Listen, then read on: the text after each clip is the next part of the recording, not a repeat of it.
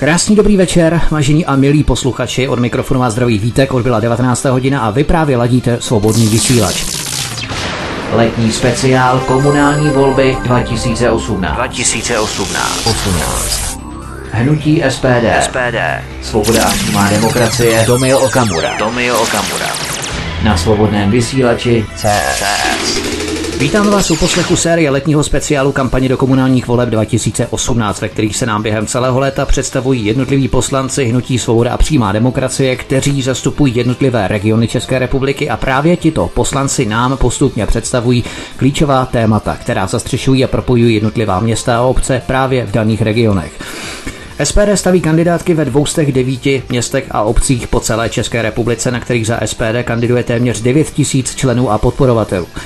V Ústeckém kraji SPD kandiduje celkem v 26 městech a obcích. SPD má také tři kandidáty na senátory. Lejtoměřice, Teplice a Chomutov. Jenom pro naší představu nebo pro představu pro mimo Ústečany. Kraj Ústí nad Labem se skládá z okresů Děčín, Ústí nad Labem, Litoměřice, Teplice, Louny, Most a Chomutov, ale najdeme tu také města, další města jako Rumburg, Varnsdorf, Kadaň, Lovosice, Roudnice nad Labem, Bílina, Litvínov, Žatec nebo Podbořany. Dnes přivítáme poslankyni zahnutí SPD Svoboda a přímá demokracie a také místo předsedkyni výboru pro vědu, vzdělání, kulturu, mládež a tělovýchovu Terezu Hyďovou. Paní poslankyně, vítejte u nás. Dobrý den, děkuji za pozvání. Úvodem na začátku eh, nám prozraďte, co vás přivedlo do politiky, protože vy studujete pedagogickou fakultu na Univerzitě Jana Evangelisty Purkyně v Ústí nad Labem, eh, ale od 8. října 2016 působíte na kraji jako zastupitelka v Ústí nad Labem. Eh, je školství problematika, která vás přirozeně směrovala k tomu, abyste se začala angažovat v politice, nebo do toho vstupovaly i, řekněme, další jiné impulzy nebo faktory? Tak určitě do toho vstupovaly i jiné faktory. Já už jsem jako velmi mladá, myslím tak 12-letá holka měla vlastně zájem o politiku, sledovala jsem to dění kolem sebe. A jste se musela asi vymýkat dost vašich vrstevnic, že? no, ano. A já právě pocházím z Krupky, kde vlastně jsou problémové lokality a sledovala jsem ty problémy u nás právě v tom městě a když jsem viděla, že k nám jede Tomio Okamura právě k nám do Krupky, tam na náměstí, tak jsem se tam šla na něj podívat, no a od té doby jsem vlastně uh, v SPD. No a to školství, jak jste říkali, je pravda. Studuju vlastně učitelství na první stupeň posledním rokem. No a školství to je to, co mě zajímá a chtěla bych se tomu uh, i aktivně věnovat právě v té politice. Proto jsem vlastně i ta místo předsedkyně výboru vlastně parlamentu, protože si myslím, že ve školství je mnoho věcí, které by se daly zlepšit a je tam spoustu mezer, které bychom prostě měli do budoucna eh, vylepšit a proto se o to budu snažit. Vy to máte samozřejmě jako z první ruky, to znamená, víte sama dost dobře a nejlépe, co by právě bylo nutné ve školství změnit a jaké mezery tam jsou, k tomu se třeba také dostaneme. Nicméně, jak třeba vaši rodiče snášeli ve 12 letech, kdy jste se začala zajímat o politiku, byli rádi nebo naopak vás podněcovali eh, jít s holkama nikam ven na diskotéky, tak to je asi ještě brzo, ale ty se nemaluješ, eh, nemáš takový ty běžný holčičí starosti, nebo jak to probíhalo u vás? tak moji rodiče to vnímali, ale asi to nebrali natolik vážně, nebo si mysleli, že mě to třeba časem přejde, ale ono se to bohužel nestalo, nepřešlo mě to a naopak jsem se do toho vlastně pustila úplně jako hlavu vpřed, takže moji rodiče už to vzali, smířili se s tím prostě a musí to takhle brát, no. Vás to tady nepřišlo až dosud. Eh, vy studujete samozřejmě obor učitelství, jak jsme se zmínili, se zaměřením na speciální pedagogiku, navazujete v podstatě od eh, střední pedagogické školy v Mostě. Eh, co vás přivedlo k tomuto zaměření? Máte učitelství v rodině, otec učitel, matka učitelka, prarodiče učitel, učitelská rodina, nebo to tak není? Moje babička byla celý život učitelka na prvním stupni, takže si myslím, že to mám částečně po ní a hlavně mě to hrozně bavilo. Už od malička jsem si hrála na paní učitelku a baví mě to s dětmi, mám hrozně ráda děti a právě ta speciální pedagogika, to si myslím, že je taky důležité, protože to jsou děti, které jsou jak nějakým způsobem třeba postižené, potřebují nějakou pomoc a to mě taky velmi baví. Takže ve školství prostě jsem se našla, si myslím. Vy jste se tedy rozhodla spojit své jméno s pedagogikou, s učitelstvím, se školstvím. Co když je to třeba naopak, když vás někdo poučuje, kromě obligátních rodičů? Samozřejmě o nás učitelích se traduje, protože já jsem v podstatě váš kolega z branže, takže o nás učitelích se traduje, že rádi poučujeme. Myslíte, že je to tak? No, je pravda, že mi to spoustu lidí vytýká, že se občas chovám jako učitelka a já si toho jako nevšímám, protože si myslím, že to není pravda, ale v poslední době se na to jako soustředím a je pravda, že někdy ty lidi trošku jako, že se k ním chovám jako k dětem, takže nevím, je možný, že ty, ti učitelé to prostě takhle mají a někdy, když někdo ale komanduje, tak je mi to vlastně nepříjemné, takže máte Jasně. asi pravdu. Jasně. Tedy hmm. pokud by vás už měl někdo poučovat, tak řekněme se znalostní převahou nikoli podle věkového měřítka nebo kritéria. Setkáváte se, setkáváte se třeba v poslanecké sněmovně od některých konkurenčních politiků s přístupem k vám ve stylu, že jsi mladá, neskušená, raději mlč a poslouchej nás, starší, moudré, chytré hlavy, kteří tomu rozumíme. Setkáváte se s tímto přístupem třeba? Tak musím říct, že do dnešního dne jsem se s tím ani jednou nesetkala a v poslanecké sněmovně jsem tuším, jestli třetí nebo čtvrtá až nejmladší, takže vím, že jsou tam, je tam, jsou tam ještě i jiní poslanci mladší než já, ale fakt jsem se s tím opravdu nikdy, nikdy jsem se s tím nesetkala, prostě za celou dobu. Fajn, tak eh, pojďme k prvnímu tématu v rámci mm. komunálních voleb, kterým je bezpečnost. Vy jste se jako ústecká zastupitelka dostala do veřejného povědomí na přelomu let 2016 až 17 vaším návrhem na uzavření integračního asilového střediska v ústecké části Předlice. V prosinci 2016 tady žilo 14 osob z Iráku, Kuby a Somálska, celkem 78 uprchlíků. Eh, vy jste tehdy figurovala jako jediná v této iniciativě. Ano, je to pravda. Snažila jsem se, aby toto zařízení bylo zrušeno. Avizovala jsem vlastně na tehdejšího jak premié, pana premiéra, tak i na tehdejšího ministra vnitra. A bylo mi vlastně řečeno, že to nelze, že je to naprosto v pořádku. Tenkrát se do toho přidal vlastně i pan hejtman Ústeckého kraje, kdy jsme společně poslali vlastně dopis a žádali jsme, aby se to nějakým způsobem vyřešilo a odpovězeno do dnešního dne na ten oficiální dopis nebylo. Takže eh, bohužel tenhle ten ten problém se nevyřešil, i přesto, že jsme o to žádali a budeme se snažit dál, což si myslím, že tenhle ten problém by se vyřešit měl. I kvůli zajímavé, když s politiky nekontaktují hmm. nebo když s politiky nekomunikují ani jiné politické orgány, jak se má potom občan domoci nějaké spravedlnosti, když ani s vámi politiky některé orgány politické nekomunikují? No je pravda, že mě to tenkrát uh, zarazilo, že vlastně žádná odpověď nepřišla a přišla až po hodně dlouhé době, co si teďka vzpomínám. A právě přišla odpověď ve stylu, že je to naprosto v pořádku a že nevidí žádný důvod a hrozně mě to jako zarazilo. Takže nevím, co na to říct. Byla jsem z toho dost překvapená teda. Když má být vše v pořádku a vše je naprosto v pohodě, hmm. uh, hovoříme tu o bezpečnostním riziku, které představují hmm. uprchlíci ubytovaní v tomto středisku v Předlicích, hmm. uh, tak uh, podle smlouvy z 16. listopadu 2000 17 zpráva uprchlických zařízení ministerstva vnitra uzavřela smlouvu s firmou JKM stavby SRO na výrobu mříží pro integrační azylové středisko v Předlicích za 90 736 korun. Eh, vy jste byla sice ubezpečovaná, že se jednalo o standardní provoz, že bezpečnostní riziko nepředstavuje tento tábor nebo azylové středisko, tak ovšem, jak si máme vysvětlit, že najednou chtějí zamřížovat všechna okna. Evidentně tu bezpečnostní riziko je asi, že? Tak eh, já si myslím, že to riziko tady být může. Já moc dobře Předlice znám, denně projíždím Předlicemi a už tak je to vlastně sociálně vyloučená lokalita, je tam hrozný nepořádek a do toho je tam vlastně ještě toto asilové, asilové centrum. A máme, když to takhle řeknu, tak máme vlastně problém s našimi občany, jsou, jsou zde nepřizpůsobiví lidé, natož ještě vlastně lidé, kteří jsou úplně odjinut, mají jinou kulturu, mají jiné prostě zvyky a oni tyhle ty zvyky u nás prostě chtějí uh, žít, chtějí u nás žít tak, jako žijí u nich, což nelze, protože s naším zemí to neslučuje. Já si myslím, že to riziko je, protože jak vidíte ve zprávách za posledních x let, co se děje i v Německu, tak to riziko tam prostě bylo a jenom o tom naše média nechtějí informovat lidi. Naposledy v Saské kamenici, ano, přesně tak. E, nicméně k těm předlicím se potom ještě dostaneme, abych se rád dotkl ještě další zajímavé skutečnosti, které, která vyplynula v rámci reminiscencí ohledně tohoto uprchlického střediska nebo asilového střediska střediska, protože Kateřina Tomanová ze zprávy uprchlických zařízení vysvětlila, což jsem mimochodem vůbec nevěděl, že jakékoliv údaje o uprchlících musí být smazány z databáze uprchlických zařízení pět let po jejich odchodu. Čili nelze potom provádět v dlouhodobějším časovém horizontu zpětně jakoukoliv statistiku, tedy my ani nevíme v podstatě, kolik migrantů před licemi prošlo, kolik jich bylo propuštěno, v podstatě vůbec nic nevíme o tomto táboře, to je také velmi zajímavé. No tak zajímavé to je a hlavně mě to vůbec eh, nepřekvapuje. Já si myslím, že tito lidé by měli být evidováni a měli by být dlouhodobě evidováni i po tom, co od nás z naší země odejdou, protože nikdy nevíte, kdy se tak, takový lidé vrátí, že jo? A je chyba, že se tohle to děje teda určitě. Hmm. Pojďme na další informaci. Nedaleko Teplic vyroste muslimský rezidenční rezort. Rozhodl o tom Ústecký krajský úřad v rámci posuzování stavebního záměru kuvajského podnikatele, který chce ve vesnici Modlany postavit 50 rodinných domků pro převážně arabskou klientelu z Teplic. Developer projektu Ali Ali El Badri je občanem Kuwaitu a v České republice je majitelem a jednatelem pražské společnosti ES Medicals.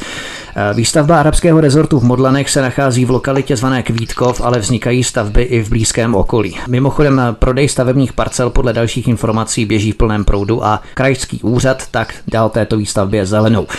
My bychom si měli teď udělat jasno. Vy jako zástupkyně SPD figurujete v krajském zastupitelství, ale už ne v krajské radě, která o tom rozhodla. Nebo jak je to tedy, kdo to povolil, nebo jak to mohlo projít? Tak eh, já jsem se o tady tu věc velmi zajímala, protože já bohužel ani nikdo z mých kolegů z SPD nejsme v radě Ústeckého kraje, tím pádem jsme bohužel o tomto nemohli hlasovat. Když jsem se o této věci dozvěděla, respektive o tom, že to bude schvalovat vlastně Ústecký kraj, tak jsem na to avizovala, upozorňovala jsem na to kolegy z jiných politických stran, aby se na to dali pozor, aby nehlasovali pro. Bylo mi řečeno, že je to v pořádku, že o tomto problému vědí. Potom se nastala situace, kdy vlastně i dnes nebo nějaký server zveřejnil, že vlastně Ústecký kraj schválil o, to, to, tuto výstavbu v Modlanech a já jsem okamžitě vlastně volala o, zástupcům z jiných politických stran a ptala jsem se, jak je tohle možné a bylo mi nejdříve řečeno, že, že nic takového to není pravda, že, že si vymýšlím a podobné věci. Tak jsem si nechala vědět hlasování a bohužel musím říct, že jak zástupci z ČSSD, tak z KSČM a SPO, což jsou Zemanovci, hlasovali na radě o právě o této výstavbě, takže jsem byla hrozně zaražená, musela jsem to zveřejnit i na svém Facebooku, no, poté to vlastně zveřejnil i náš předseda Tomio Okamura, abychom my nebyli vlastně očerňováni z toho, že jsme ve vládnoucí koalici a hlasovali jsme pro to, což není pravda. Takže bohužel to dopadlo takto, mrzí mě, že nemáme zástupce v radě a doufám, že v příštím volebním období to prostě bude jinak, protože tohle je opravdu hrozné, co se stalo, že to vlastně kraj odsouhlasil. Krajská rada Ústeckého kraje, mm. která udělila svolení kraje pro mm. tento projekt, je tedy složená z SPO, ČSSD a KSČM. Ano, tak. přesně tak. A vy jako SPD jste členy pouze eh, zastupitelství v kraji? Ano, ano. Já jsem vlastně, tam mám ještě jednoho kolegu. Jsme pouze zastupitelé, jsme tady vlastně jako členové vládnoucí koalice, ale bohužel ani, ani jeden z nás, já a můj kolega nejsme v radě, takže bohužel je to takhle, je to špatná situace no, pro nás. Může zastupitelství kraje zvrátit rozhodnutí rady a ten projekt dodatečně zamítnout? Je to vůbec možné? No, další zastupitelstvo bude v září. My se o to pokoušíme, s tím mým kolegou zjišťujeme, co lze ještě udělat vlastně jako kraj, jestli tomu se dá ještě zabránit a chceme to nějakým způsobem otevřít na zastupitelstvu. Uvidíme, co se nám podaří a já doufám, že, doufám, že, že to ještě nějakým způsobem půjde, i když nevím, nedokážu říct. Nevím. Budeme se o to snažit, každopádně. Hmm. A co proti tomu můžete eh, nebo hodláte jako SPD dělat konkrétně? Jak eh, bude probíhat třeba vaše pomoc eh, spolkům, které združují třeba protestující občany? Jaké úsilí lze v podstatě reálně vyvinout na krajské úrovni, vlastně i na úrovni komunálu v Modlanech a Kvítkově?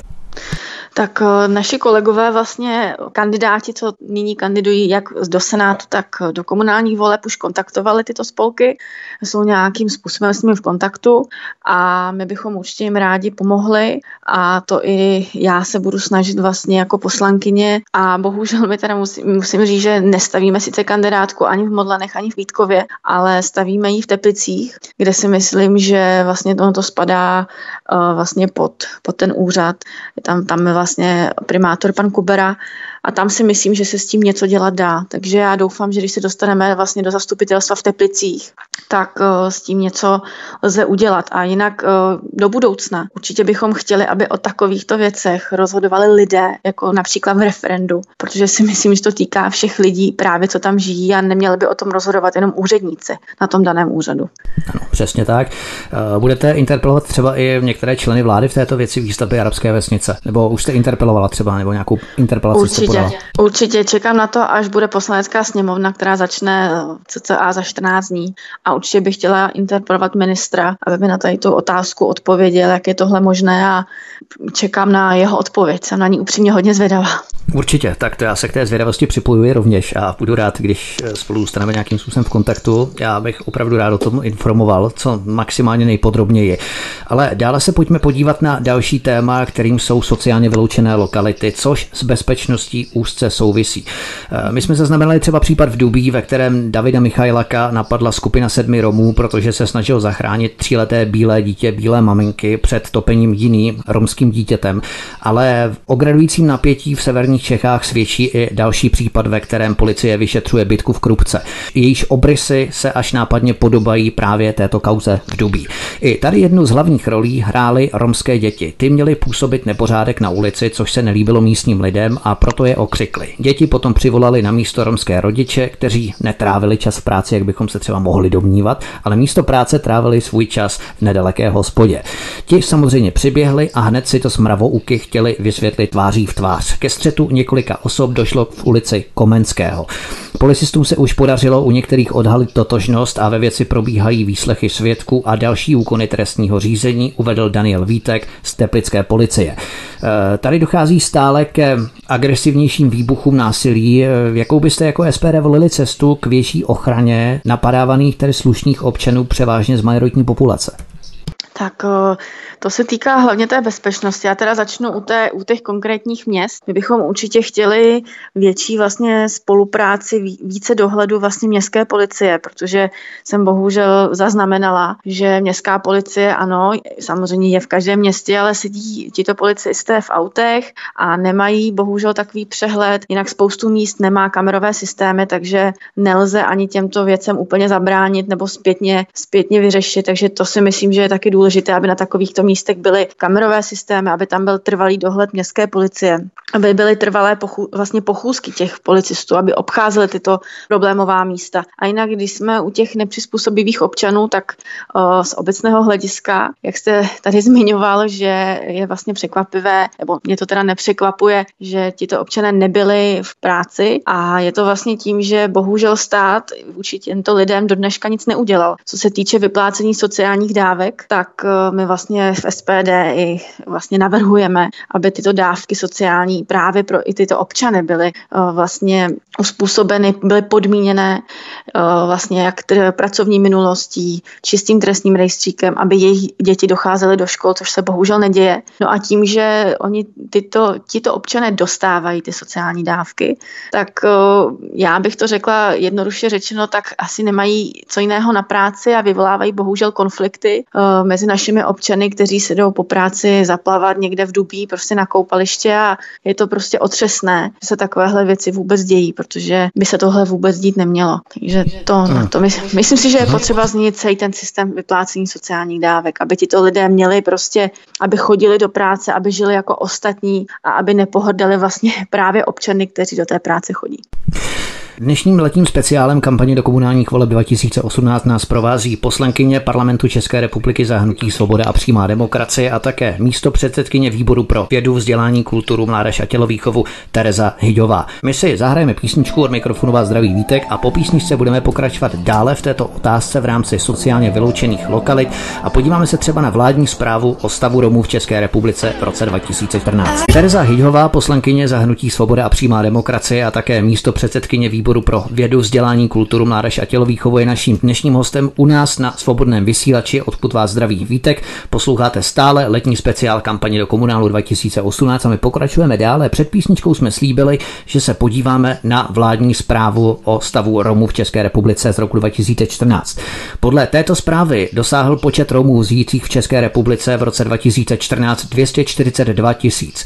Až polovina z nich se však nedokázala integrovat do většinové společnosti a žijí jako sociálně vyloučení. Více než 80% Romů je bez trvalého zaměstnání. Většina z neintegrovaných Romů žije v sociálně vyloučených lokalitách, kterých je v České republice neuvěřitelné číslo 606. To znamená 606 uh, eh, sociálně vyloučených lokalit je v České republice. Jen ubytoven obývaných z větší části Romy je 707, také docela zajímavé číslo. Počet Romů žijících v sociálně vyloučených domácnostech se pak od roku 2000 2008 zvýšil na více než čtyřnásobek. Romské děti často vůbec nechodí do školky a mají potom problémy se zvládáním klasické základoškolské docházky. Stav domácností, které sociálně vyloučení Romové obývají, je často žalostný a bují zde kvůli nízké hygieně nemoci jako žloutenka typu A, úplavice, ale i štěnice a svrap. Problémem dospělých Romů je vysoká nezaměstnanost a častá náklonost k hazardu a alkoholu. Toto je prosím pěkně vládní zpráva, oficiální vládní zpráva z roku 2014. Myslíte, paní poslankyni, že se od té doby, od roku 2014, situace v severních Čechách eh, dramaticky zhoršuje nebo spíše stagnuje, když jsme svědky stále těch dokola opakujících se konfliktů, které vznikají? Tak já, jelikož v Ústeckém kraji bydlím a celý život jsem tam taky bydlela, já mám dojem, že se tahle, tahle ta situace, nevím, jestli stagnuje, řekla bych, že i se zhoršuje, neboli já tam žádný, žádný rozdíl mezi rokem 2014 a dnešním dnem prostě nevidím. Je to horší a horší, jak říkáte, těchto útoků bohužel přibývá. Ta sídliště, která vlastně jsou obydlená právě těmito nepřizpůsobivými občany, tak jsou některá doslova zničená, zdevastovaná těmi občany a já si myslím, že to je hrozná škoda, že tato zpráva, co jste přečetl, je velmi zarážející a je to čtyři roky stará zpráva a v dnešním roce musím říct, že se to vůbec nezměnilo. A jak určitě víte, tak Ústecký kraj má vlastně třetinu všech sociálně vyloučených lokalit. Ta třetina se právě nachází u nás v kraji. Proto dobře vím, o čem mluvím a je to problém a divím se vlastně vládě, která tam je a i té tehdejší vládě. Jsme tedy ve vládě bohužel nikdy nebyli, že s tím do dneška nic neudělala. Všichni jenom slibují, jak se o to postarají, jak to, jak to zlepší a do dneška žádný prostě rozdíl nevidím. Tady můžeme hovořit i o různých nepovolených technopárty, například 28. července 2018 za obchodním centrem Tesco v Ústecké čtvrti v Šebořice, když den předtím museli vyklidit louku u Chuderova. Eh, budete se snažit, pokud se dostanete do radnice v Ústí nad Labem, eh, zajistit občanům klid, aby v sobotu v 6 hodin ráno, anebo naopak třeba večer ve večerních pozdních hodinách neprobíhaly podobné akce v blízkosti třeba ubytných zón? Tak určitě já si myslím, že by ten klid ti občané měli být. Určitě nejsme proti nějakým kulturním akcím a koncertům a tak, a tak podobně. To určitě ne, ani nechci, aby to tak vyznělo, ale takovéto akce, jako například Technoparty, já musím za sebe říct jako za, osobně. Já nejsem velký zastánce, protože jak přesně říkáte, tak ti lidé nemají klid, chodí do práce, že jo, třeba stávají v pět ráno a tohle to jim určitě, určitě jim to vadí, takže na takovéto věci by se také dalo uh, zajistit si myslím i referendum, kde by to byla nějaká velká akce, která se má konat jednou za rok, jestli to ti občané chtějí a nechtějí a podobně. Ale určitě bychom chtěli, aby ti lidé měli klid, ale aby se ani neochudili o ty kulturní akce. Vy nejste přílišnou faninkou techna, jaké jsou vaše hudební preference, abychom viděli, co hrát třeba? já mám ráda, já poslouchám, dá se říct tak nějak všechno, poslechnu si, někdy si poslechnu spíše nějakou romantickou písničku, někdy mám radši třeba víc rok, a mám ráda i české skupiny, často chodím i na koncerty, takže já poslouchám vlastně, dá se říct úplně všechno. Takže hudba nebo momentální vaše rozpoložení, mentální kopíro je v podstatě výběr, po kterém sáhnete v rámci ano, hudebního žánru. Ano, dá tak se to tak řekl. říct. Jasně. Eh, my se tu bavíme o sociálně vyloučených lokalitách, s čímž souvisí i sociální bydlení. To se týká více než 200 tisíců občanů, kteří jsou v bytové nouzi. Nevzniká tady zárodek podobných problémů, kdy mnoho dětí vyrůstá v prostředí, které je nemotivuje k pravidelné docházce do školy, nestimuluje ke vzdělání, nemají vypěstované pro nás standardní kulturní návyky. Eh, to všechno se potom samozřejmě slévá dohromady a v dospělosti pak trpí vyšším sklonem k negativním společenským jevům, jako je třeba agresivita, kriminalita, nevím, hazard, alkohol, absence návyků pracovat, jak jsme se zmínili. Je to takové podhoubí, které vybuchuje tu v Dubí, tu v Krupce, tam ve Šluknovském výběžku, eh, onde v Předlicích, u kterých hrozí přeměna v další cikánské ghetto i v jiných sociálně vyloučených lokalitách v České republice, kterých bylo v roce 2014 606. Takže abychom si tady o tom jenom akademicky nepovídali, myslíte, že pomůže poskytování sociálních služeb v těchto lokalitách? Není to spíš takový paralén eh, ve smyslu, který třeba na chvíli uleví od horečky, ale tu nemoc v podstatě nikdy nevyléčí? No, musím říct, že jste to řekl docela přesně, protože jak už jsem zmiňovala, tak ono to samozřejmě řešení, může to vypadat jako řešení, ale určitě to není dlouhodobé řešení. Přesně tím, tímhle tím se nic nezmění a naopak těchto míst, těchto lokalit bude přibývat a těm občanům to bude více a více vadit, myslím těm pracujícím občanům. Jak jste zmiňoval Předlice, zmiňovala jste Krupku, Šupnovský výběžek, to jsou všechno lokality, které jsou známé. Vlastně byla tam, myslím, před půl rokem i paní ministrině se podívat. A musím říct, že si tam vlastně ti obyvatelé i stěžovali v těchto Paní ministrině tam jistě byla s ochrankou, že? Ano, myslím, nevím, teda já si přiznám, že jsem tam nebyla, já jsem si to přečetla až teda na internetu, ale byla, byla se tam každopádně podívat, myslím, že i pan premiér tam nějak byl, tuším, byl z toho článku, ale jako byla se tam podívat a nevím ten závěr, teda z toho se přiznám, ale co jsem chtěla říct, tak eh, vlastně ti občané si stěžovali, že právě tam mají ty různé svráb a tak dále a štěnice a že tam je nepořádek a tak dále, bla, bla, bla kdybych to zkrátila. No a já jsem říkala už tehdy, že vlastně kdo nechce, tak tam přece nemusí bydlet. Tam tyto občany nikdo nutit bydlet ne, jako mi nedělá. Ti lidé mohou jít do práce, mohou se začít vydělávat, jako všichni občané, a mohou se přestěhovat do jiné lokality. Já tedy nechápu potom tyto argumenty, že jsou vlastně na tom špatně, že tam mají eh, špínu a nepořádek a že se ti lidé o ně nestarají, třeba myslím to město. Ale proč by to dělali? Protože ti lidé se, pokud chtějí, tak se mají přizpůsobit, mají do práce, přestěhovat se,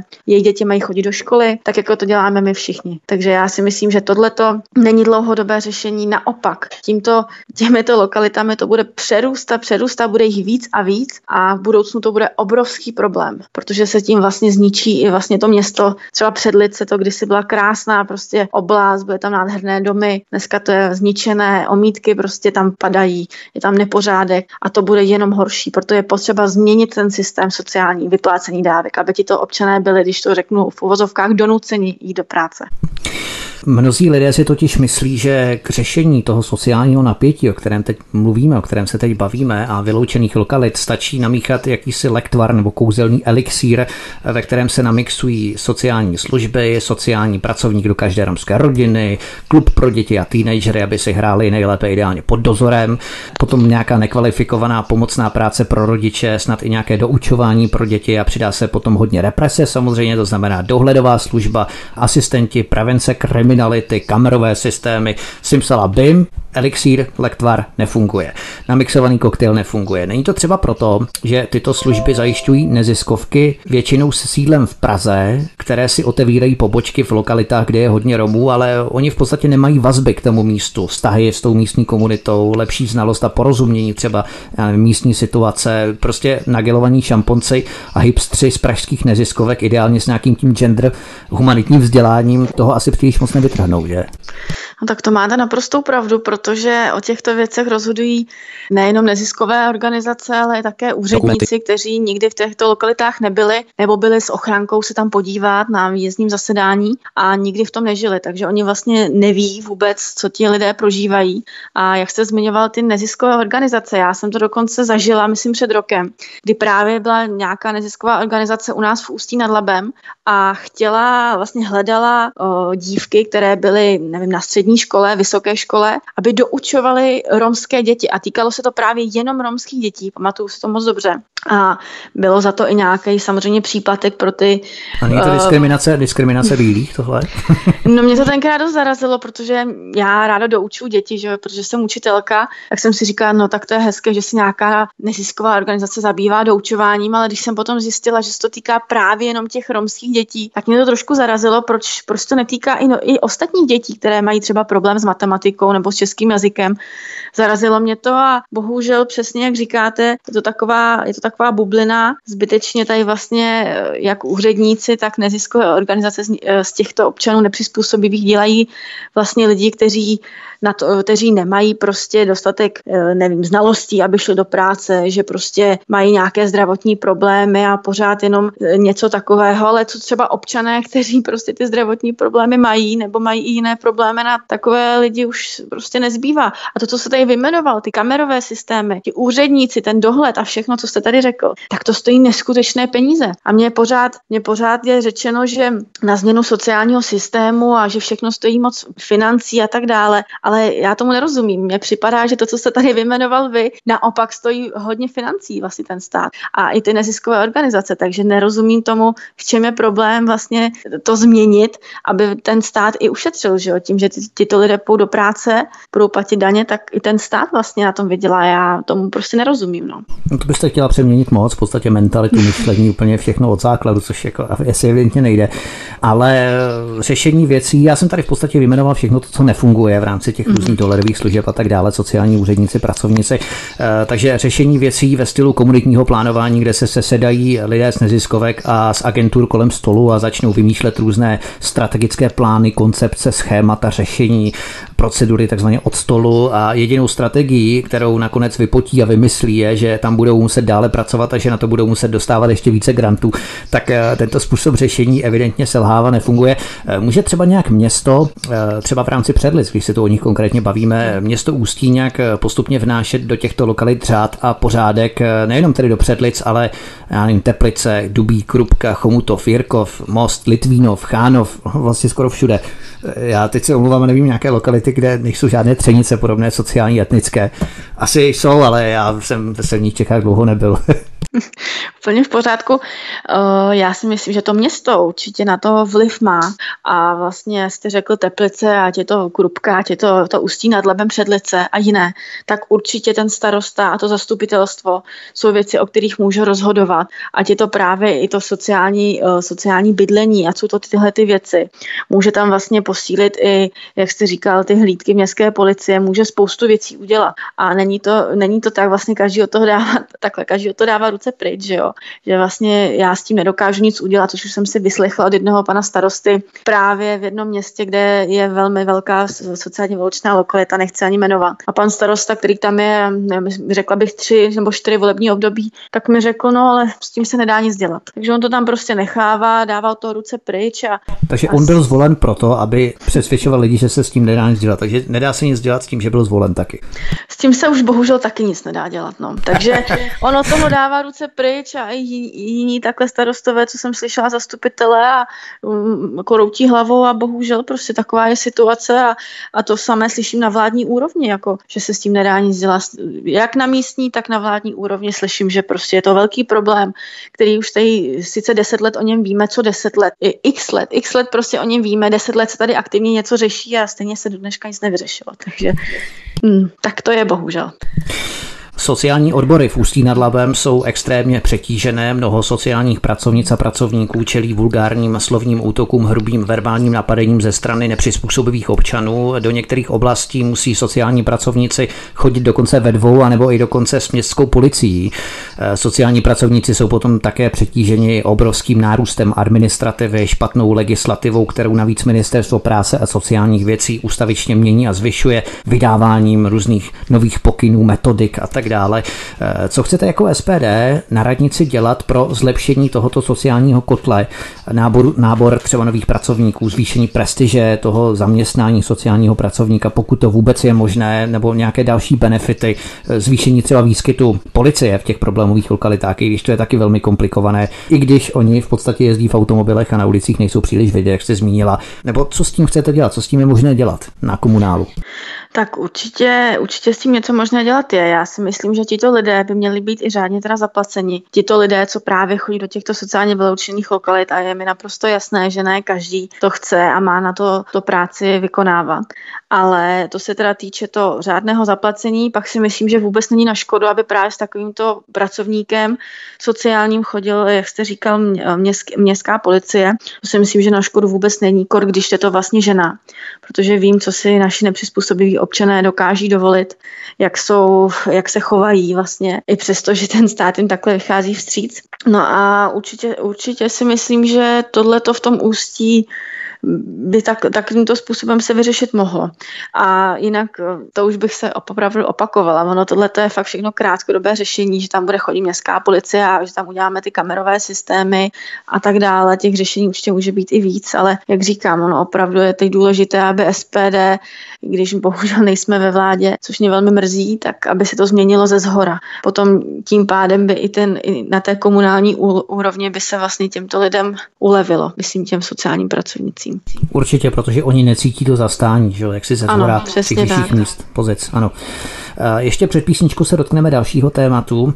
V rámci soci můžeme to považovat jako sociální téma, protože vy jste 20. srpna 2018 předali společnou sbírku oblečení hraček a trvanlivých potravin paní Jiřině v Děčíně. Paní Jiřina je jednou z mnoha matek samoživitelek. Popište nám, co to bylo za sbírku, za akci a kdo ji inicioval, koho to napadlo?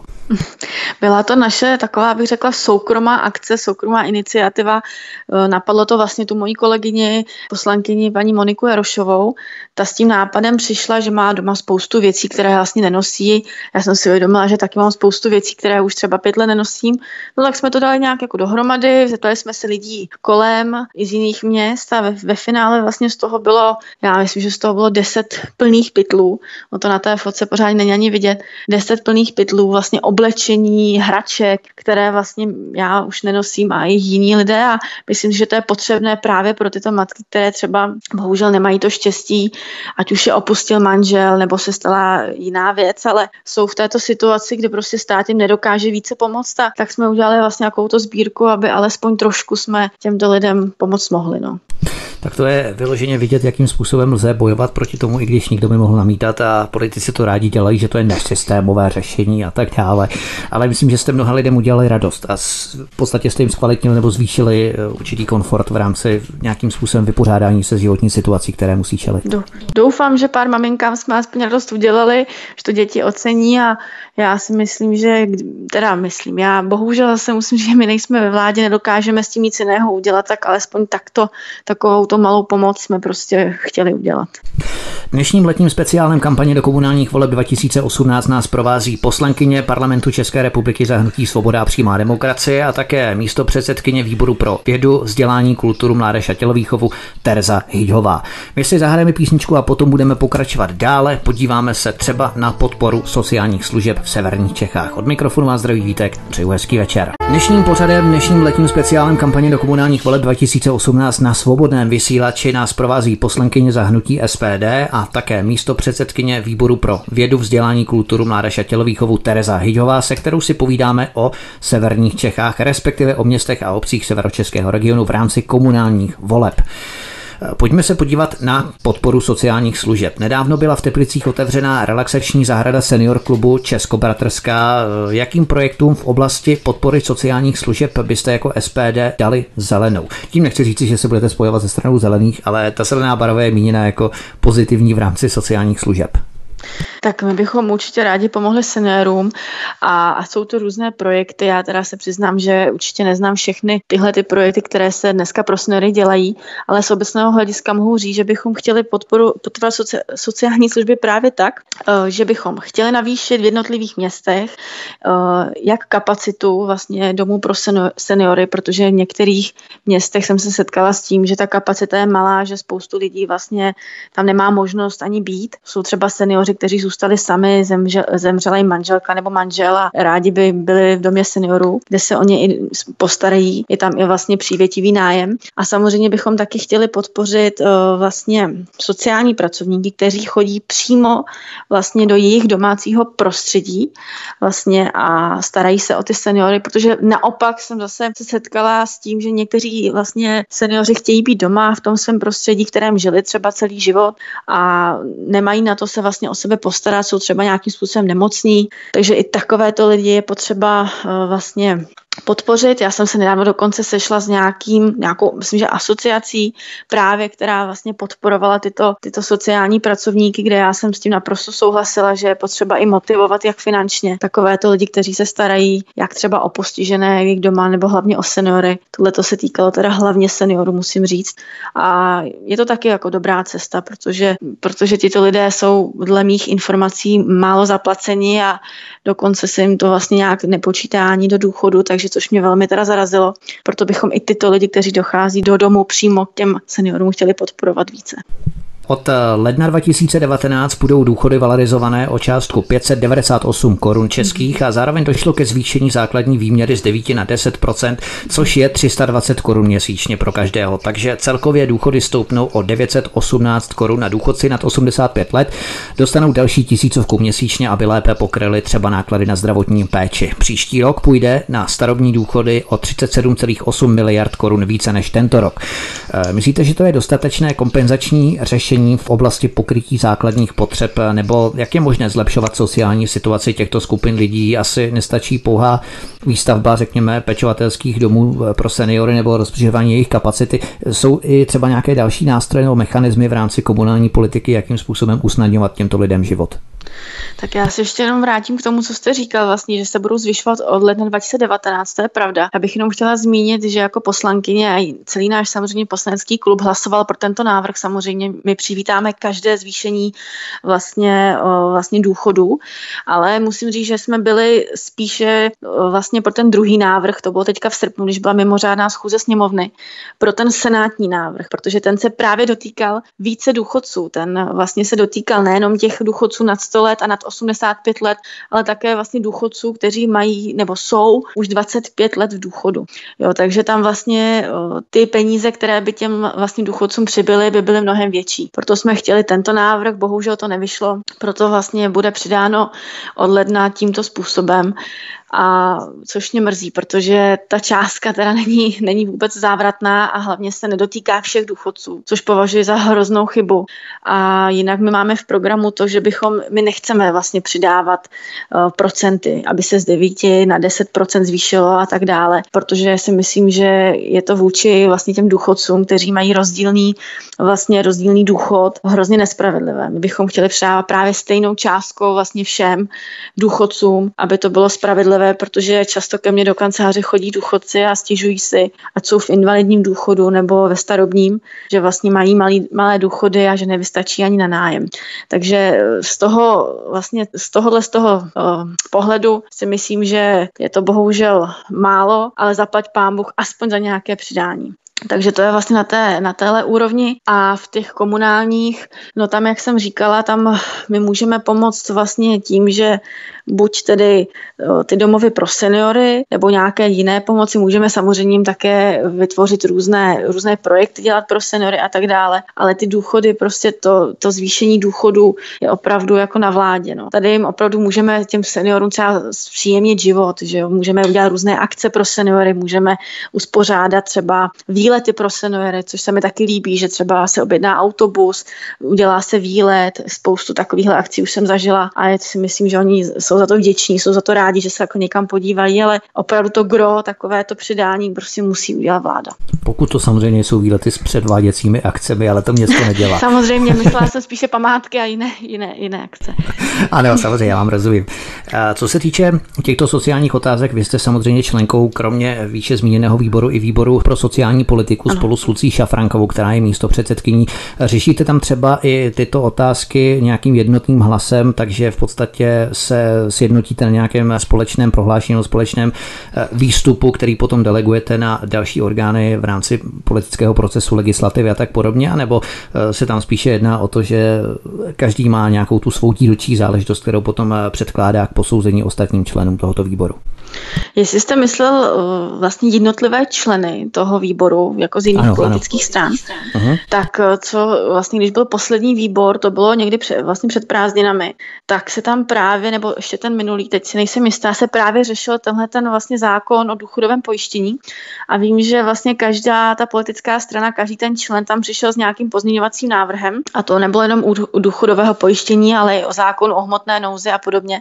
Ale každá ta strana má svůj vlastně návrh. V podstatě ty, ty návrhy jsou velmi, velmi podobné, mnohdy bych řekla, že i jako skoro stejné, ale prostě oni se tam prezentují to svoje, takže vlastně ve finále mi připadá, že ten vůbec jim nejde o občany, ale jenom o to reprezentovat ten svůj nějaký pozměňovací návrh, protlačit ten svůj. Ve finále vlastně kolikrát jsem zažila, že ani nehlasovali pro, pro ten vlastně od jiné politické strany, o ten návrh, protože mají prostě svůj návrh, takže chtějí ten svůj návrh. Takže je to spíš taková jako hádka, jak někde, někde prostě ve škole, mateřské škole, vlastně kdo má lepší návrh a které slovo v kterém je špatně. A bohužel se tam takové to, že ano, chceme přidat důchodcům, prostě e, zatím to půjdeme, tak to mi takhle nepřipadá. Opravdu si myslím, myslím, že je to takové, bych řekla, honění, honění politického trička, kdo víc a kdo lépe.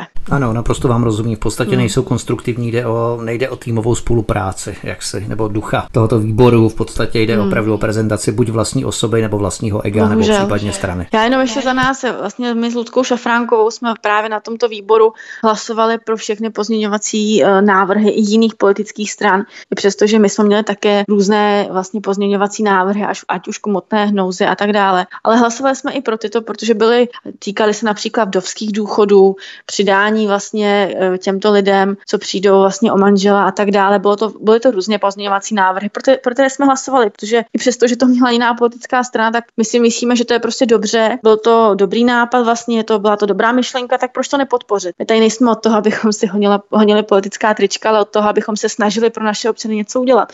A to si myslím, že někteří lidi prostě zapomínají. To se pozná opravdu, kdo je ten reálný politik a v podstatě politik, který v té politice působí eh, několik volebních období, tak je dětinštější v tomto ohledu než politici, kteří ano. jsou třeba vykonávají svůj mandát první eh, politické období, což je naprosto eh, směšné ale my jsme teď samozřejmě zabrousili do sociální politiky na centrální parlamentní úrovni, i když se tu bavíme o komunální politice v Ústí, ale v podstatě všechno se sebou souvisí, protože je to jednotný organismus, který se potom přelévá a má vliv i na, řekněme, struktury na nižších úrovních. Já bych teď jenom s dovolením odskočil od té sociální politiky, protože v Mostě zase SPD usiluje o dobudování klidové zóny jezera Most. Eh, tady dochází k nějakému zpomalení toho projektu, nebo v podstatě o co se tady jedná? No já se teda přiznám, že já neby, nebydlím v Mostě, ale Most dobře znám, protože jsem tam... tam studovala. Ano, právě s chodou náhodce tam čtyři roky byla vlastně na, in, na internátu, vlastně na střední škole, takže Most, Most dobře znám. A ano, tam se to opravdu o to snaží, protože tam to jezero Most, které vlastně bylo napouštěno po dlouhé roky, já už ani nevím, kdy přesně se začalo napouštět, je to strašně moc dlouhá doba, tak do dnešního dne vlastně tam je vlastně jenom jezero a u toho nic, nikde nic. Eh, kolikrát se slibovalo, četla jsem v novinách, že se chtějí, že tam chtějí vybudovat vlastně centrum, jako je třeba u Máchova jezera, ale do dnešního dne tam je prostě, e, nikdo tam není, tam maximálně najdete vlastně pár občanů, kteří jdou se svými psy se projít. Takže tam si myslím, že to je hrozná škoda, e, že se tam vlastně nic neděje, protože ti mostečané právě chtěli nějaké takovéhle místo, kam by mohli jít, koupit si tam třeba zmrzlinu, odpočinout si a bohužel do dnešního dne tam není vidět žádný posun. To znamená, že to potom stimuluje teenagery, řekněme, k bloumání po ulicích a nejsou ne pod dohledem, to nechci říci, ale že nemají žádné možnosti vyžití v podstatě v rámci toho svého volného času mimo školu. No, tak v Mostě třeba si myslím, že těch míst tam samozřejmě určitě pár je, ale tohle to je taková jakoby škoda, že vlastně na to léto je to hrozně ideální jako místo, je to tam hrozně, hrozně hezké, tam je vlastně ten hrad Hněvín a je to hezké místo a je prostě škoda, že si s tím do dneška nic nedělá, že se to jakoby zaseklo. No a prostě nevím, nevím. Nevím, kde ta chyba je. No mhm. samozřejmě, my chceme, aby tam ti občané mohli chodit, aby to vlastně bylo využité, protože takhle se vlastně napustilo, na, napustilo jezero a nikdo tam nechodí, protože tam není přístup. Že? Takže mhm. bohužel je to vlastně k ničemu, bych řekla, v tuhle, tuhle tu chvíli. Pojďme se podívat dále na další téma, kterým je zdravotnictví, ke kterému se dostáváme celkem přirozeně plynule, eh, protože to se sociální politikou i seniory souvisí. Čím je člověk starší, tím bohužel to zdravotnictví musí využívat stále více. Eh, jakým dalším způsobem je možné um, usnadnit seniorům čerpání zdravotní péče než jen zvyšování důchodů? Co třeba z pozice státu došlápnout si na farmaceutické firmy, o kterých je známe, že předražují léky mnohdy i o 200% nebo i více. Eh, nestrká těmto farmaceutickým firmám stát do kapes více peněz prostřednictvím těchto seniorů nebo přes seniory, kteří si ty léky od nich stejně budou muset kupovat a oni to zatraceně velmi dobře vědí. Eh, neřeší se tím v podstatě následek a ne příčina.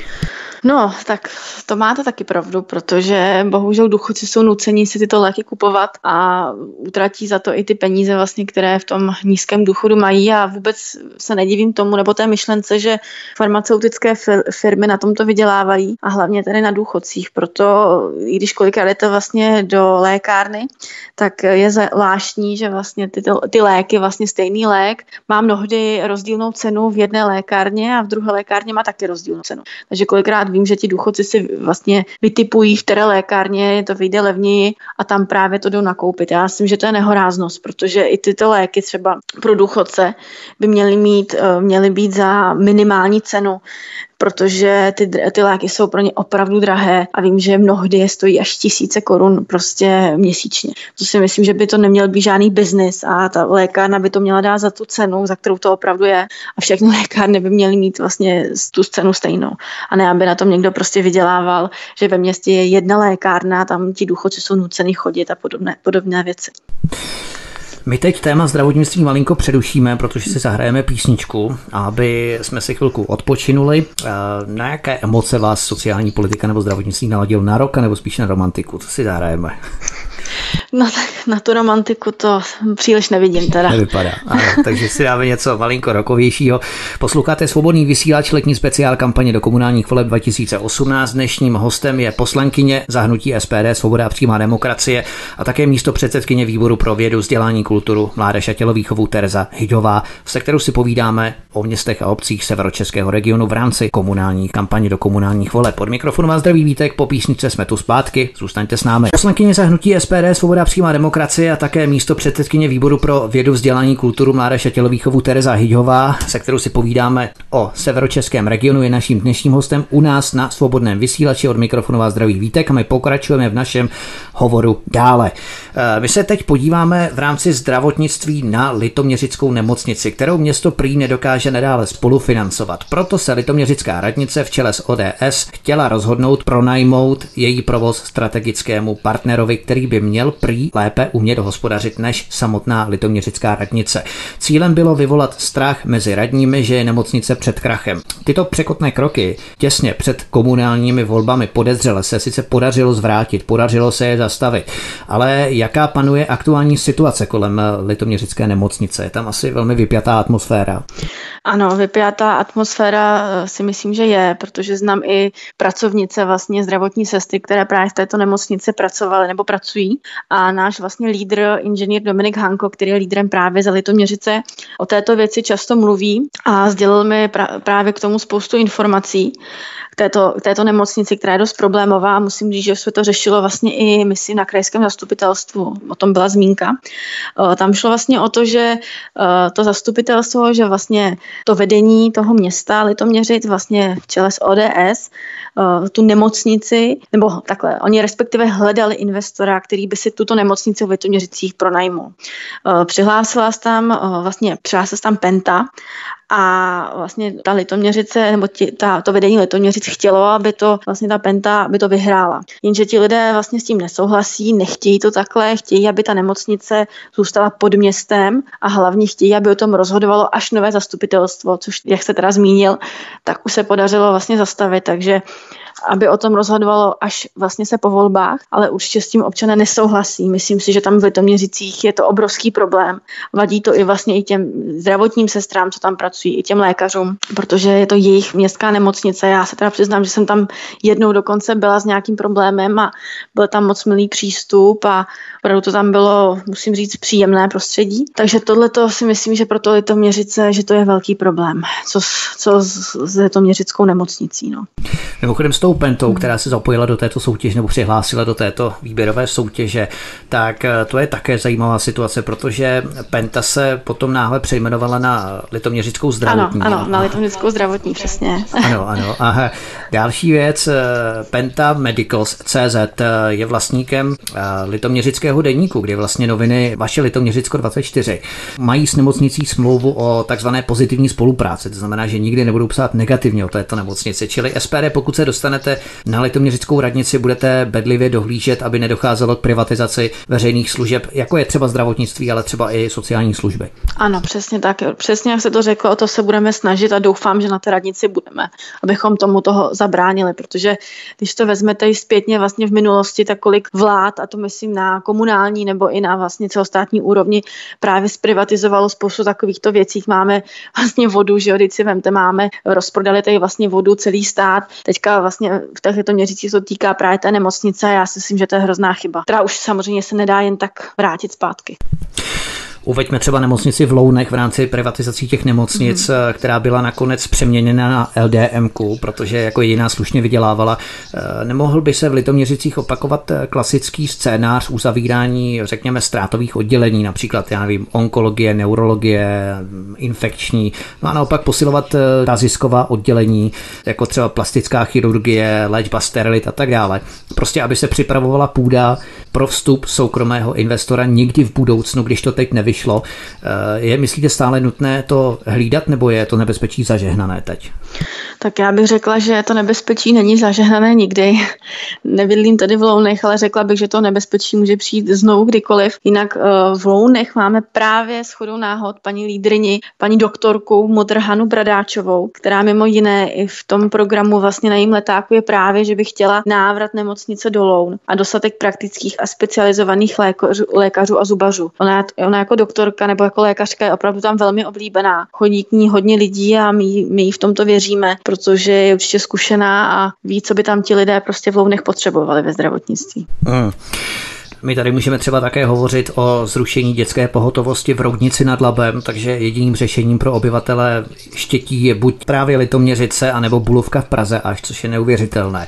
Takže na zdravotnictví se chcete zaměřit ve velké míře jako SPD, nejenom vy třeba v rámci sociální oblasti školství a tak dále, ale i třeba paní poslankyně Monika Jarošová, která v mhm. Litoměřické nemocnice pracuje. Ano, přesně tak. Ona tam pracovala tam jako zdravotní sestra, nyní je tedy poslankyně, ale přesně tak. My se chceme tomuto věnovat, protože máme lidi, kteří v tom zdravotnictví opravdu jsou, mají s tím zkušenosti a proto nám v tom můžou velmi pomoct.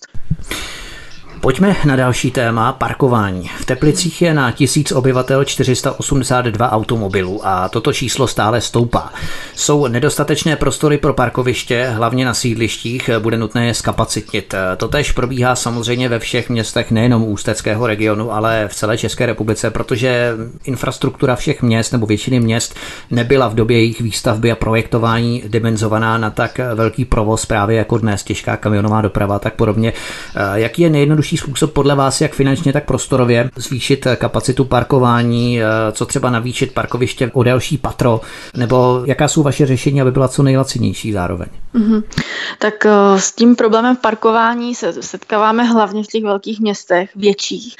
Hlavně se s tím setkávám tady, musím říct, v Ústí nad Labem v centru, jako z těch velkých měst. Tam je opravdu problém zaparkovat, musím říct. A nebo samozřejmě, pokud si chcete zaplatit na dvě hodiny a nechat tam dvě, 200 korun, nebo kolik to stojí, tak to můžete. Ale já si to považuji jako za, za hrozný teda jako vydírání lidí, že prostě buď tady zaparkuješ za 200 korun, nebo prostě nezaparkuješ. Takže hlavně v tom ústí to považuji za obrovský problém. A tam, pokud vlastně byste šel od, nevím, jestli znáte ústí nad Lebem, ale pokud byste šel od krajského úřadu vlastně dolů po těch schodech, tak tam je nevyužitá plocha, která do dneška, to se vlastně řeší, řeší to zastupitelstvo ústecké ústí, ne ústeckého kraje, zastupitelstvo ústí, kde je vlastně plocha rozestavěná, kde právě měl být parkovací vlastně dům, eh, několika patrový, eh, kde vlastně měl být právě dostatek parkování pro ty lidi, kteří jedou do centra. No a do dneška tam je rozestavěná plocha, je to spoustu let a nikdo tam s tím nic nedělá, neřeší to, všichni o to dali ruce pryč a to my bychom právě rádi vyřešili. A jak jste říkala s tím parkováním, jakým způsobem, tak my samozřejmě v těch větších městech bychom byli právě pro ty parkovací domy s prvky, s eh, nějakými prvky zeleně, aby to nevypadalo úplně, že chceme eh, všude nějaké obrovské stavby, ale aby to nějakým způsobem vypadalo, všude se dá ta zeleň prostě zapojit. No a na malých obcích nebo na menších městech si myslím, že až takový problém není. Tam pokud ty problémy jsou, tak opravdu se s tím setkávám v těch větších městech a hlavně v centrech. Jinak u těch sídlištích tam prostě ti lidé, kde bydlí, tak tam většinou dostatek místa mají. Se opravdu týče těch větších měst v centru. No. Hmm, pokud se samozřejmě nejedná o sídliště na krajních čtvrtích nebo v krajních částech města, kam přijíždí samozřejmě spádově i lidé z okolních vesnic eh, za prací právě do toho většího města, to znamená, že tam vytlačují vytlačují původní rezidenti, kteří potom nemají kde zaparkovat a jsou vytlačováni právě těmi v úzovkách přespolními, takže to je taky nutné způsobem ano, řešit. To máte pravdu, to je jako problém v Praze, kde se udělali vlastně modré zóny. Já musím říct, že nejsem úplně zastánce právě modrých zón, protože kolikrát se opravdu v Praze nedá vůbec zaparkovat a je to takové, jako nevím to řešení, jestli je úplně dotáhnuté, ale takovéhle věci, co jste říkal s tím sídlištěm, samozřejmě taky problém je a určitě by se to dalo nějakým způsobem řešit právě navýšením těch parkov, neříkám parkovací dům, asi, asi ne, ale spíš navýšení nějakých parkovacích míst, protože jsou opravdu některé vlastně lokality, kde jsou nevyužité, nevyužité části. Já třeba taky bydlím teďka vlastně přechodně v Ústí nad Labem a zrovna před mým domem právě nejde nikde zaparkovat. A jsou tam, je tam spousta vlastně plochy, která je nevyužitá a kdyby se tam udělalo parkoviště, tak si myslím, že ten problém nebude. Já si myslím, že to je jenom opravdu o těch lidech, o, tom, o těch lidech, co jsou ve vedení města, jestli chtějí s tím problémem něco dělat, nebo jestli vlastně předtím zavřou oči a budou dělat, že ten problém neexistuje. Třeba je to nějaký skrytý záměr mnohých radních, kteří tak chtějí přinutit motoristy, aby aspoň ob blok chodili pěšky, třeba když pořád se někam vozí. no tak to je tedy, musím říct, zvláštní prostě jako eh, donucení lidí, teda, protože pokud chtějí, aby ti lidé se chodili procházet, aby měli pohyb, tak si myslím, že to je potřeba udělat úplně jiným způsobem, jako jsou různé parky, jako jsou místa, kde ti lidé mohou jezdit třeba na kole, cyklistické, cyklistické stezky a jiné věci, ale určitě tady tímto bych to takhle neřešila, musím říct. Samozřejmě, samozřejmě, to bylo spíš humorně. V oblasti dopravy u motoristů automobilů se přesuňme na městskou hromadnou dopravu, protože v Mostě SPD usiluje o zachování městské hromadné dopravy zdarma pro ano. děti do 15 let a pro osoby starší 65 let. Panují tu nějaké snahy o její spoplatnění, když usilujete o zachování současného bezplatného stavu pro tyto vybrané skupiny? Tak já si myslím, že kdyby se do vedení právě města Mostu dostaly některé politické strany, tak určitě budou pro právě vlastně spoplatnění toho MHD, ale vlastně naše lídrině, ta Eva, paní Eva Budošová se právě domnívá, která tam že vlastně celý život, že by to byla chyba a domnívám se tak i já, protože tam je to dobře zavedené. Já jsem tam čtyři roky bydlela a prostě to MHD, tam je, já jsem nikdy nezažila žádný problém. Myslím si, že je to i dobře vůči těm seniorům, že jim vlastně takhle město dá něco zadarmo, že mohou jezdit uh, po městě, že i ti vlastně ty děti jsou, tím jsou i vlastně i ti rodiče v podstatě trošku motivováni, protože chodí do školy, že jo, takže jim nemusí platit autobus. Takže kdyby ta snaha byla a my bychom byli právě v tom vedení, tak určitě budeme pro zachování a určitě ne pro spoplatnění. Tak, pojďme se podívat na opravy silnic ve městech a obcích severočeského regionu. Máme tu opravy na silnicích druhé třídy číslo 227 ze Žadce do středočeského Rakovníka, ale třeba v Ústí nad Labem, eh, což jsem se díval ještě před rozhovorem, tak je dost uzavírek. Ulice Bratislavská, Pivovarská, potom ulice Dlouhá, Pařížská, ve Střekově je to třeba ulice Pionýrů a Těšínská ulice, máte tam toho dost a dost, eh, ale i třeba Roudnice nad Labem, Bohužovice nad Ohří, výstavba kruhového objezdu, Srbice na Teplicku, Eh, v kapitole oprav vozovek komunikací se zdá být eh, všechno naprosto v pořádku, nebo tomu tak není, když pohledneme i na jiná města, eh, ve kterých SPD stavíte kandidátku. O co budete usilovat v rámci opravy vozovek? Nebo kde jsou nějaké mezery, které by bylo potřeba doladit? Tak těch mezer je určitě nespočet, protože když projíždíte vlastně naším krajem a hlavně se to týká i malých vlastně těch obcí, tak ta kvalita těch silnic je opravdu tragická. Kolikrát tam vlastně jedu autem a říkám si, jestli to vůbec jako to auto přežije ve zdraví, protože opravdu ty díry, co tam jsou, e, nejsou vidět pořádně, vlastně ty bílé pruhy na té silnici, přechody nejsou pořádně prostě vidět. Je to velmi špatně udělané, myslím si, že to zaostává a my bychom chtěli tady ty věci právě i na těchhle těch malých městech a obcích se snažit do toho investovat, protože ta silnice je, je to, že když do toho tam přijedete, tak vás jako první vidíte tu silnici, vidíte, jak to tam vypadá, je to opravdu, musím říct, hrůza. Takže kolikrát jsem zaslechla, že vlastně eh, mý známí si právě takhle někde jeli a eh, ve tmě třeba vyjeli, vyjeli do díry a prostě píchlo jim kolo a někde tam ve 12 noci řešili prostě co s tím. Takže určitě ta, ty opravy silně z druhé a třetí třídy by měly být, protože v tomhle si myslím, že nejenom Ústecký kraj, ale i celá Česká republika v tomhle hrozně zaostává. Hlavně teda na těch vesnicích, jako tam opravdu za sebe musím říct, že to je až opravdu ostuda. A na co má potom vliv kraje, na co mají potom vliv komunální politici jednotlivých radnic, eh, pod které dané úseky vozovek spadají právě, protože my se tu bavíme o silnicích druhé a třetí třídy, eh, které potom samozřejmě řeší kraj, pokud to není ŘSD, které řeší dálnice, že jo, ředitelství silnice dálnice, tak podobně. Druhé, třetí třídy řeší kraj. A jakým způsobem se může komunální politika nebo komunální politici z radnic jednotlivých podílet na zlepšování tohoto stavu v rámci vozovek? Tak já si myslím, že to určitě se podílet mohou. To, že to řeší kraj, je sice pravda, ale jak eh, já jsem na kraji, tak vím, že prostě ten kraj nemá bezmezné peníze, aby investoval do právě do silnic druhé a třetí třídy. A v těch komunálních, eh, ti komunální politici mohou o takovýchto věcech rozhodovat, mohou vlastně třeba ty peníze, které právě v tom městě mají, eh, když se rozhodují, do čeho investují, tak si myslím, že v některých vlastně oblastech by to za to stálo, aby se vlastně do toho investovalo i právě z té komunální politiky, aby se o to více zajímali, protože je to vlastně jejich vizitka, že jo? takže měli by se o to zajímat nejen eh, kraj, nejen kraj, kraj ale vlastně i ti komunální politici, protože jak říkám, kraj má prostě spoustu věcí a bohužel ty peníze tam neomezené nejsou na tom kraji. Hmm, ano, rozumím. V podstatě jde i o takové drobné, velmi drobné úpravy, jako jsou ano. právě přechody, což stojí několik, já nevím, ani tisíc snad, ne, několik set korun, protože to nemůže být určitě, ani tak drahé. Určitě a kolikrát vlastně ty děti tam přechází a vůbec vlastně jedu a vůbec ten přechod ani nevidím, není tam ani nějak označený, takže určitě by stálo za to i třeba ten pře, eh, přechod označit takovou tou značkou, že vlastně pozor, eh, děti přechází tady ze školy, když víme, že tam je třeba základní škola a určitě za to stojí, protože potom, když se nějaká stane nějaká tragédie, tak už to nikdo nevrátí, že jo. Hmm, a nebo spomlovací retardéry třeba umístit. Určitě, to si, sice na to občas, když jedu teda, tak z toho nejsem nadšená ano, kolikrát. To je pravda, ale za na druhou stranu, když je to fakt takovémhle místě, kde opravdu chodí třeba ty děti, nebo je tam často ty lidi přechází, tak to určitě za to stojí nějaké takové nehodně jako také té hrubé retardéry jsem zažila, které opravdu teda jsem si myslela, že, to, že jsem to už ani nepřežila. Ale takové ty jemné si myslím, že určitě jako jsem pro, protože to zpomalí to auto a určitě to je dobré pro tady ty mm, přechody. Mm. Tak, blížíme se k závěru našeho rozhovoru. Já se vás, paní poslankyně, zeptám, eh, zkuste nám představit několik lídrů ve městech severočeského regionu, ve kterých SPD staví kandidátky. V Ústí nad Labem je to doktor René Hladík, v Mostě paní Eva Budošová, kterou jste zmínila, vy jste také zmínil Litoměřice, tam myslím, že je to... Inženýr Dominik Hanko. Dominik ano. Hanko, ano. Tak eh, kdo dál? Kdo všude kandiduje? Jak, jaký jsou lídři? Určitě. Komunální politici i v Senátu, můžeme do toho zapojit Senát. Tak eh, za Chomutov, vlastně dost, začnu tedy Senátem, za Chomutov kandiduje naše členka, paní bakalářka Elvíra Hánová, eh, to je za Chomutov, za Teplice, je to vlastně náš hasič, pan bakalář Jan Zahradníček, dobrovolný hasič, který opravdu svoji práci má rád svoji práci.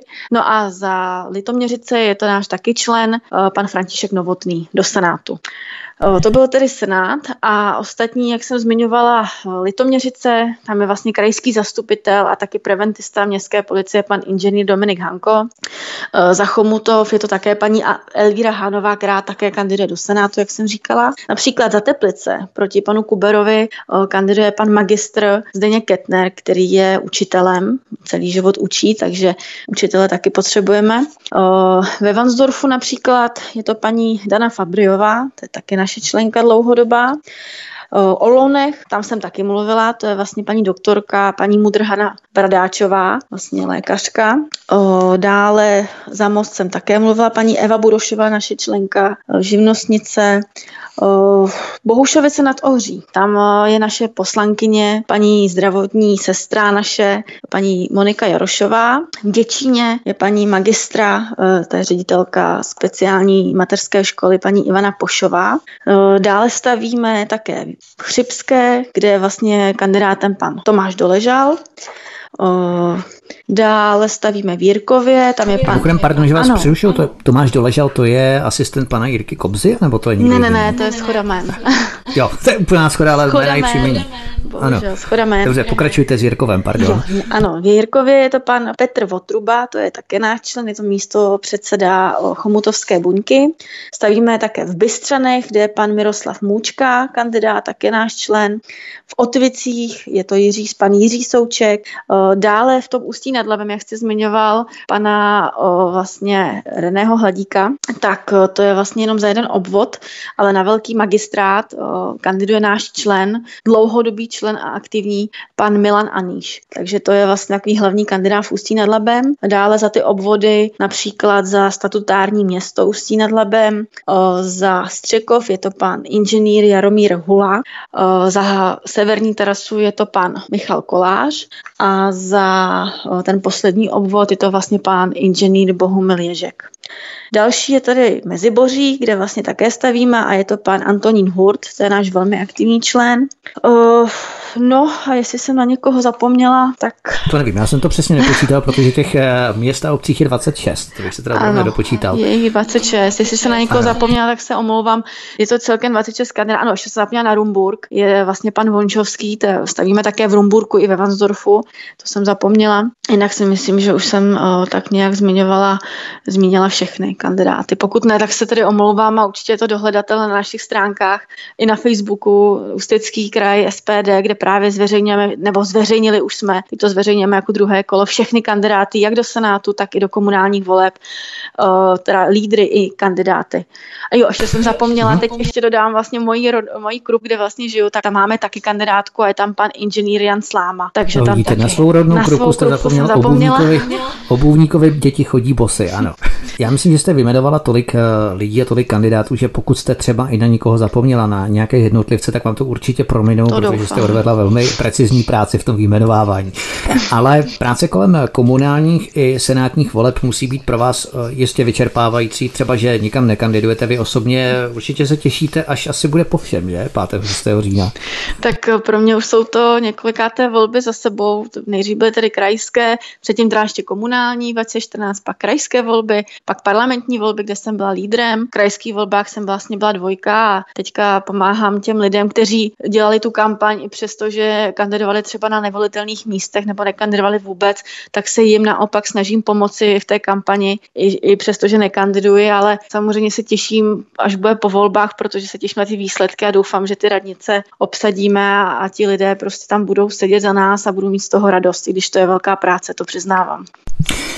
Když se to bavíme o četnosti výskytu těch voleb jednotlivých v každém roce nějaké volby, neunavují vás politiky stále nějaké volby, protože v roce 2016 to byly kraje, eh, minulý rok parlament přesně tak, letos to je komunál, příští rok to budou eurovolby. Aspoň mě z toho jde hlava kolem, protože my to musíme všechno pokrývat samozřejmě. Na tož potom vám. Eh, nelze vám to občas na nervy každý rok nějaké volby? No, eh, to je velmi dobrá otázka.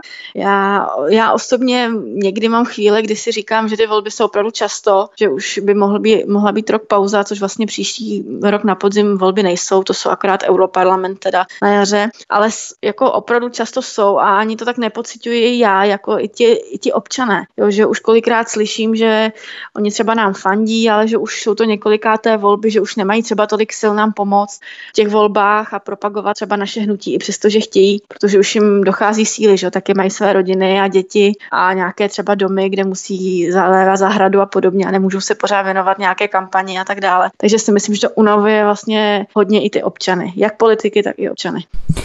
Člověka tak napadají různé fantastické teorie, jestli to není takový trošku záměr systému lidi takto unavit, znechutit z nějakých neustálých voleb, aby potom mohli politici prohlásit, vidíte, lidé nechodí volit ani teď. A vy ještě chcete zvýšit počet voleb různými obecními referendy o nějakých otázkách, tak jestli to není třeba něco podobného. No je fakt, že už jsem tento názor někde zaslechla, že to ti politici toho zneužívají, ale já si myslím, že kdyby třeba, když se bavíme o tom referendu, kdyby bylo spojeno s, těma, s těmi volbami, tak si myslím, že ty lidi tak nebude unavovat, protože ty otázky, které lidi zajímají, tak věřím tomu, že ty, ti lidé zájem mít o to budou, se rozhodnou.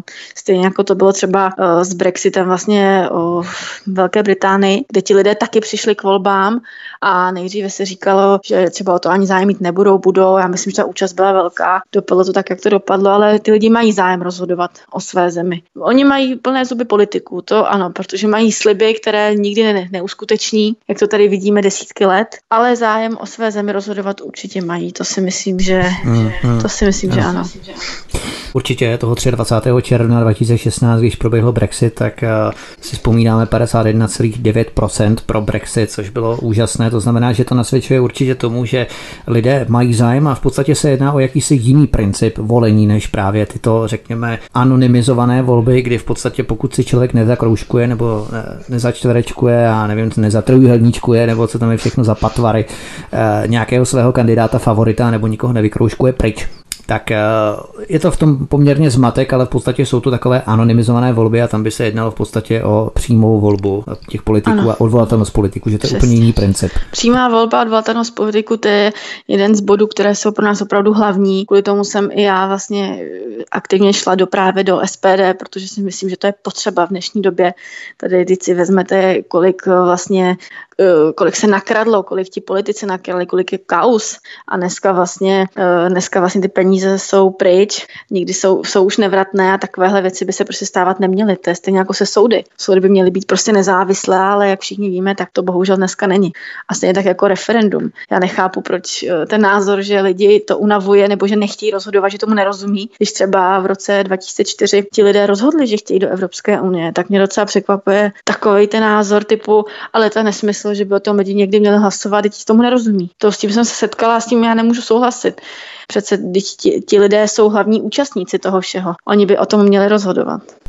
No, to víte, to je takový mediální posun, který se odehrál v rámci těch 30 let, kdy v roce 1989 lidé byli apoštoly demokracie, všemu rozuměli právě protože poslali komunismus nebo socialismus na smetiště dějin a to všemu rozuměli, to chtěli demokracii, pravdu, lásku, spravedlnost, to bylo v pořádku, to vše, lidi z ulice všemu rozuměli a najednou teď ti též, lidi z ulice, ti samí lidi z ulice, tak už najednou ústy dnešní moderní elito, nevím čeho, aristokracie, tak už najednou ničemu nerozumí. To znamená, že tam je takový posun v 30 letech, kdy dnešní lidé už v podstatě ničemu nerozumí, protože ta revolta, kterou chtěli elity vyvolat v roce 89, tak už najednou není žádoucí a proto ti lidé ničemu nerozumí. Přesně tak, je to, dle mého je to opravdu smutná záležitost, že 30 let po sam, sametové revoluci jsou dneska takové názory, padají takové názory vlastně z úst politiků a pro mě to zaráží, že tohle vůbec někdo dokáže říct. Co byste doporučila lidem, kteří jsou už z toho celého volebního kolotoče unavení, znechucení, abyste je vzpružila, aby se přece jenom zvedli a šli volit, protože komunál je dlouhodobě z nepochopitelných důvodů podceňován, upozaďován, netěší se příliš výrazné popularitě a z toho se potom odráží i volební účast. Tak je to asi těžké vlít lidem dožil pozitivní energii v rámci komunálních voleb. Daří se vám to třeba v kampani, co byste těm lidem zkázala, když vám řeknou, komunál mě to tolik až nezajímá, i když v podstatě je to to nejdůležitější, co se v jeho životním okruhu děje, vlastně co se děje v jeho městě kolem něj. Tak eh, já to teda spojím s těmi senátními volbami, že s tím se setkávám taky, že to ty lidi většinou nezajímá a dobře víme, že vlastně je tam velmi nízká volební účast většinou. A určitě bych těm lidem řekla, že naprosto chápu, mají mé pochopení, protože vím, že je obtížné každý rok si neustále pročítat programy a pročítat, co vlastně chtějí změnit a zase uvěřit tomu slibu, který ta politická strana vlastně dává. Ale to je jedna strana, chápu. Ale pokud opravdu ti lidé mají zájem něco změnit, i přesto, že jsou unavení, tak musí k těm volbám, musí to změnit tak, že ten hlas dají té změně. Pokud těm volbám nepůjdou, nechají to tak, jak to je, tak ty problémy zůstanou, naopak budou narůstat a budou tam pořád ti stejní lidé, možná v jiném kabátu, akorát převlečení, ale pořád ti stejní lidé. Budou tam pořád ty stejné problémy, ať je to někde uh, ve městě nebo ať je to v z pozice toho senátu. Proto chápu, že jsou ti lidé unavení, naprosto tomu rozumím, ale musíme prostě to vydržet, jít k těm volbám všichni a změnit to, protože, od základu, protože ti politici tam jsou desítky let a jak všichni vidíme ty výsledky, tak je to prostě smutná záležitost. No. Mnozí politici jsou na komunální úrovni zabetonovaní opravdu festovně tak, že tam vydrží několik desítek let a mají z toho určitý profit, kdy jakákoliv, jakýkoliv postup v jejich kariéře třeba na kraje nebo do parlamentní úroveň by znamenal eliminaci jejich zisků nebo jaksi přetrhání těch nitek, těch vazeb, které si vypěstovali za tolik desítek let. Takže právě proto je důležité také se účastnit těchto komunálních voleb. Ano, to rozhodně a všichni víme, že politici za, za tu dobu nadělají spoustu, jak se říká, v uvozovkách svých kamarádů a známých a takhle to přesně Česká republika podle toho taky vypadá. Že? Ano, přesně, přesně tak. Vy jste v podstatě, jak jste říkala, sledovala politiku od vašich 12 let, mm-hmm. to bylo mhm. rok tuším 2008, kdy panovala krize ohledně Topolánkovy vlády, ano, takže jste se to, poprvé setkala s politikou. Možná, je to možná, opravdu je to tak. Dokonce jsem chodila i na předvolební mítingy tenkrát hlavních představitelů tenkrát politické scény, takže se pamatuju, jak jsem tam byla v té dlouhé frontě za, těmi seniory a občany, jsem tam stála s batuškem a čekala jsem na nějakou knížku nebo leták, co mi tam dají, takže to opravdu jako jsem byla dost aktivní, no už takhle mladá. A jaký dojem na vás učinila politika právě z toho titulu, kdy jste se zamýšlela nad tím, buď koho volit, anebo proč vůbec volit, zda se tím něco změní, protože v tu dobu právě panovala krize kolem eh, pádu, ne nečasově, ale 2008 to byl Topolánek, mm-hmm. Topolánkova vláda, potom přišla úřednická vláda. To v podstatě bylo takové období, kdy jsme vedli i na půl roku eh, Evropskou unii. Co si tak vzpomínám matně, tak eh, co vás vlastně zaujalo na té politice, že jste se o to začala zajímat intenzivněji? No, přiznám se, že jsem asi viděla ty billboardy vždycky, když jsme jeli třeba s rodiči v autě, tak jsem zahlídla nějaký billboard nějakým heslem, pak jsem ty stejné lidi viděla vlastně v televizi takže jsem si jakoby říkala, poslouchala jsem ty jejich názory a mnohdy mi to připadalo jako skvělé, že ano, tak by to mělo být a začala jsem si třeba uvědomovat, že to takhle ale vůbec není. Že tam se říkají věci, které vlastně já vůbec nevidím v reálném životě.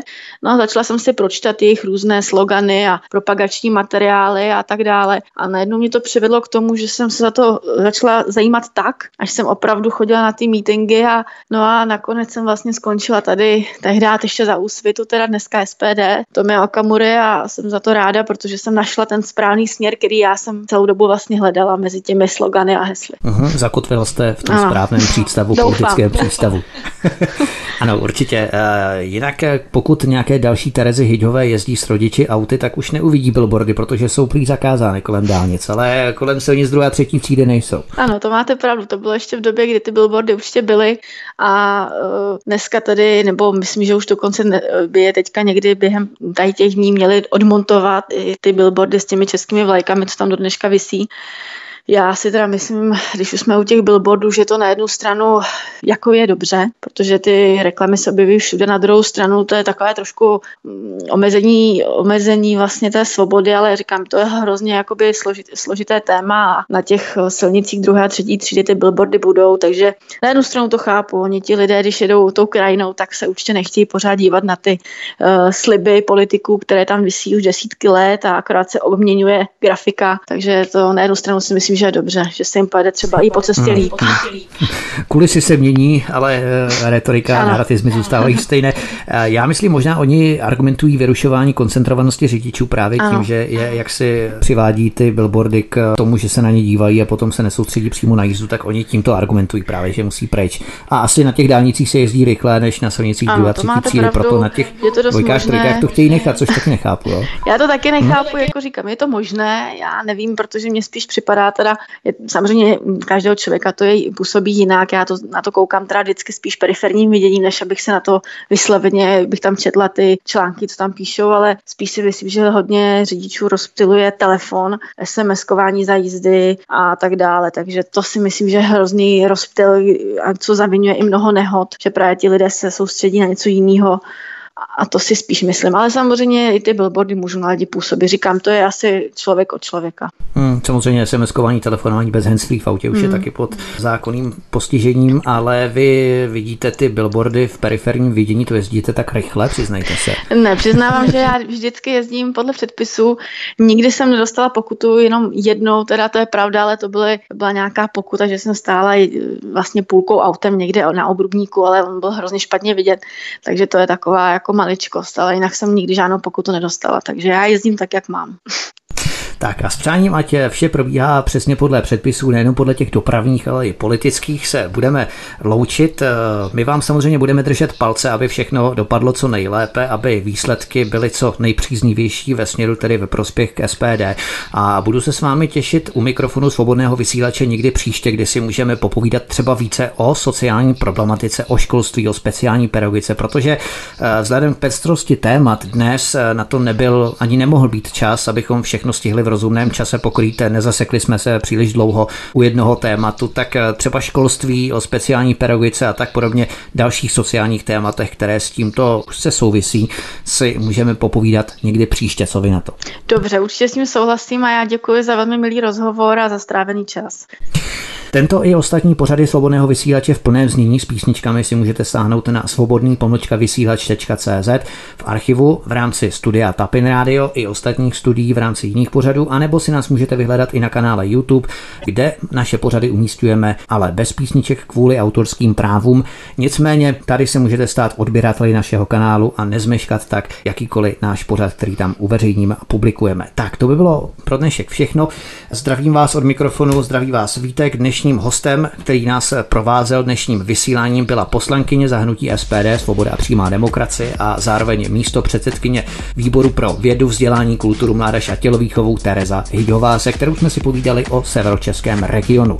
To by bylo vše, přeju vám příjemný a ničím nerušený poslech dalších pořadů a těším se s vámi opět příště naslyšenou. Hezký večer. Naschledanou.